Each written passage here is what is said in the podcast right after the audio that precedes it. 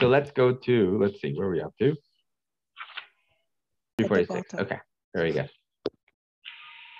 All obligations regarding spiritual impurity thus no longer apply to us since we are in the diaspora, which is a spiritually impure environment. Moreover, we constantly come in contact with graves, creeping animals, lepers, people who have had abnormal discharges, corpses, and so on. So therefore, they're no longer they're no longer applicable.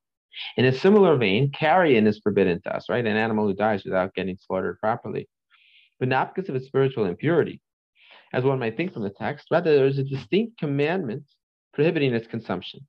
The fact that one becomes spiritually impure through eating carrion is a completely separate law, two separate prohibitions associated with carrion. Were it not for the fact, as the sages say, that Ezra decreed that one who has had a seminal discharge must immerse himself, we would not have been obligated by the Torah to immerse. His decree, therefore, was simply for the purpose of purity and cleanliness. There is nothing wrong if the Karaites also accept this practice for themselves for the sake of cleanliness, provided that they do not consider it Torah law.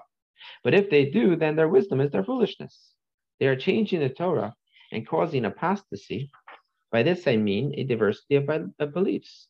This individualistic mode of interpretation is the root cause of a nation's destruction and its departure from one teaching and one law. Okay.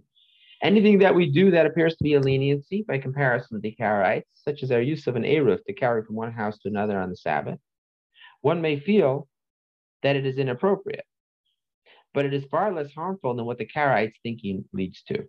As they say on the bottom, I was wondering what the Karaites are going to do. The verse that we use to uh, understand that you're not allowed to carry is a verse that says, Al Yetze Ish Mimkomo. A man should not leave his place on the seventh day, B'yom Shabbos. Now, what does that mean?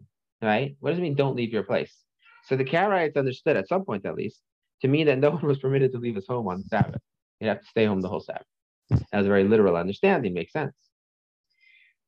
It will end up with so much discord and heresy to the point where you'll be able to find 10 people in one household with 10 different opinions. For us, if the commandments were not circumscribed by inviolable boundaries. We would have no guarantee against something foreign entering and corrupting the law, or against a portion of the law being omitted. This is what happens when a commandment is interpreted by one's own logic and reason.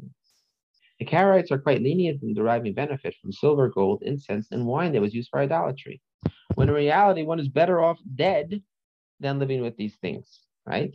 And they quote on the bottom, how do we know this? The Talmud teaches that if you have the option of healing yourself, you're allowed to do anything to heal yourself. You're allowed to eat pig, right? You're allowed to do anything. However, you're not allowed to derive benefit from the Asherah tree, from a tree that was used for idol worship, even if that means that that will save your life. You're still not allowed to do that because, as we know, as we know, you don't you don't have to be concerned for anything when it comes to saving a life other than the three cardinal sins. On the other hand, they're very stringent that one should not derive any benefit from a pig, even if it is needed for medicinal cure. The reality, however, is that eating pig is one of the minor offenses for which one receives only lashes. And so he's trying to illustrate, we're not trying to prove the veracity of the oral Torah. He's just trying to illustrate the terrible, the detrimental effects of relying only on the written Torah without recognizing that the oral Torah is supreme. Similarly, the Karaites permit a Nazir, a Nazarite, to eat raisins and grapes, while they prohibit him from drinking alcohol made from honey or apples. The truth is just the opposite, as the Nazarite's prohibitions extend only to products of the wine. The purpose of the prohibition is not to prevent intoxication, as one might think, right? Because if it was, then you and Nazir would not be able to drink any whiskey. Rather, God, along with his prophets and chosen ones, knows the real reason for the prohibition. Nor is it reasonable to assert that the transmitters of our tradition and its commentators misunderstood the true meaning of the word sheikhar. Right? It says in the Torah, they're not allowed to, last week's Torah portion, that a Nazir is not allowed to drink sheikhar. And that drink was, the word is being used as sheikhar. What does the sheikhar mean? So they knew very well what the sheikhar was, because that word was quite clear and well known to them. Their tradition was that wine and sheikhar in the context of Kohanim included all alcoholic beverages, but in the context of the Nazarite's prohibition, it meant nothing else but a beverage derived from the grape. And the reason being for is that the Kohen's prohibition is based on the fact that when he goes into the temple, he can't come in in a way in which he's not, uh, it's disrespectful to Hashem to come in in a way in which he is um, showing, you know, because he's drunk. That's not respectful. So therefore, it doesn't make a difference what caused you to become drunk. But the context of the Nazir is very specific. It's about even eating grapes that, of course, have nothing to do with intoxication. So you already see that the prohibition is not solely related to um, to to uh, you know to alcohol. It's related to something related to do with grapes specifically. Maybe because grapes have the ability to cause someone to get drunk, but not solely. Because if it was solely, then grapes by themselves would be permitted. All the commandments are defined by very precise boundaries that were instituted with wisdom. Many times, the parameters of the laws do not seem to result in appropriate practice.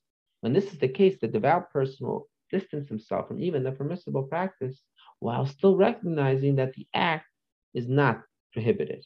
Okay? So the halacha is like this. There are often times where someone who is a pious person does not do things that are technically permitted. Right? What we say is he's kadesh atzmacha mutar lacha. You shall make yourself holy by refraining from things that are actually permitted. An example of this is the meat of the kaiskais. Allah is like this: an animal is, is close to death, but it, it not it does not actually have a, a, specific symptom that would render it to die within a year. The halacha is that if an animal has certain types of conditions that will cause it to die within the year, then you're not allowed to eat that animal. It's considered to be a treifa. You're not allowed to eat it. Okay, even if you slaughter it properly. However, this animal doesn't have any of the specific conditions that would lead it to die within the year. It does, however, we know it's going to be dying very shortly. And you are allowed to hurry up and slaughter the animal before it dies, and then the meat will be kosher. That being said, this animal may be eaten, since we do not know for certain that it will die. For all we know, it may recover, and on that basis, it is permitted. An animal which is treifa, on the other hand, may appear completely healthy and yet is still prohibited.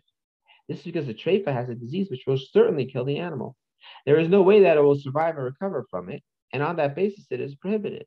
Logic and reasoning would dictate that the law should be reversed. Right? In other words, if you were to say, listen, we all have a disease that we're going to die from, right? It's called the human condition, right? It is nature that we all are going to die. That doesn't cause animals to become treif. Oh, no no animals kosher because they're all going to die one day. No, it's very specific halacha. If an animal is going to die within the next year because there's certain specific physiological conditions, then it's considered a treifa. And the animal's going to die in the next minute, but it doesn't have any of those physiological conditions. It's mutar to be eaten after shechita.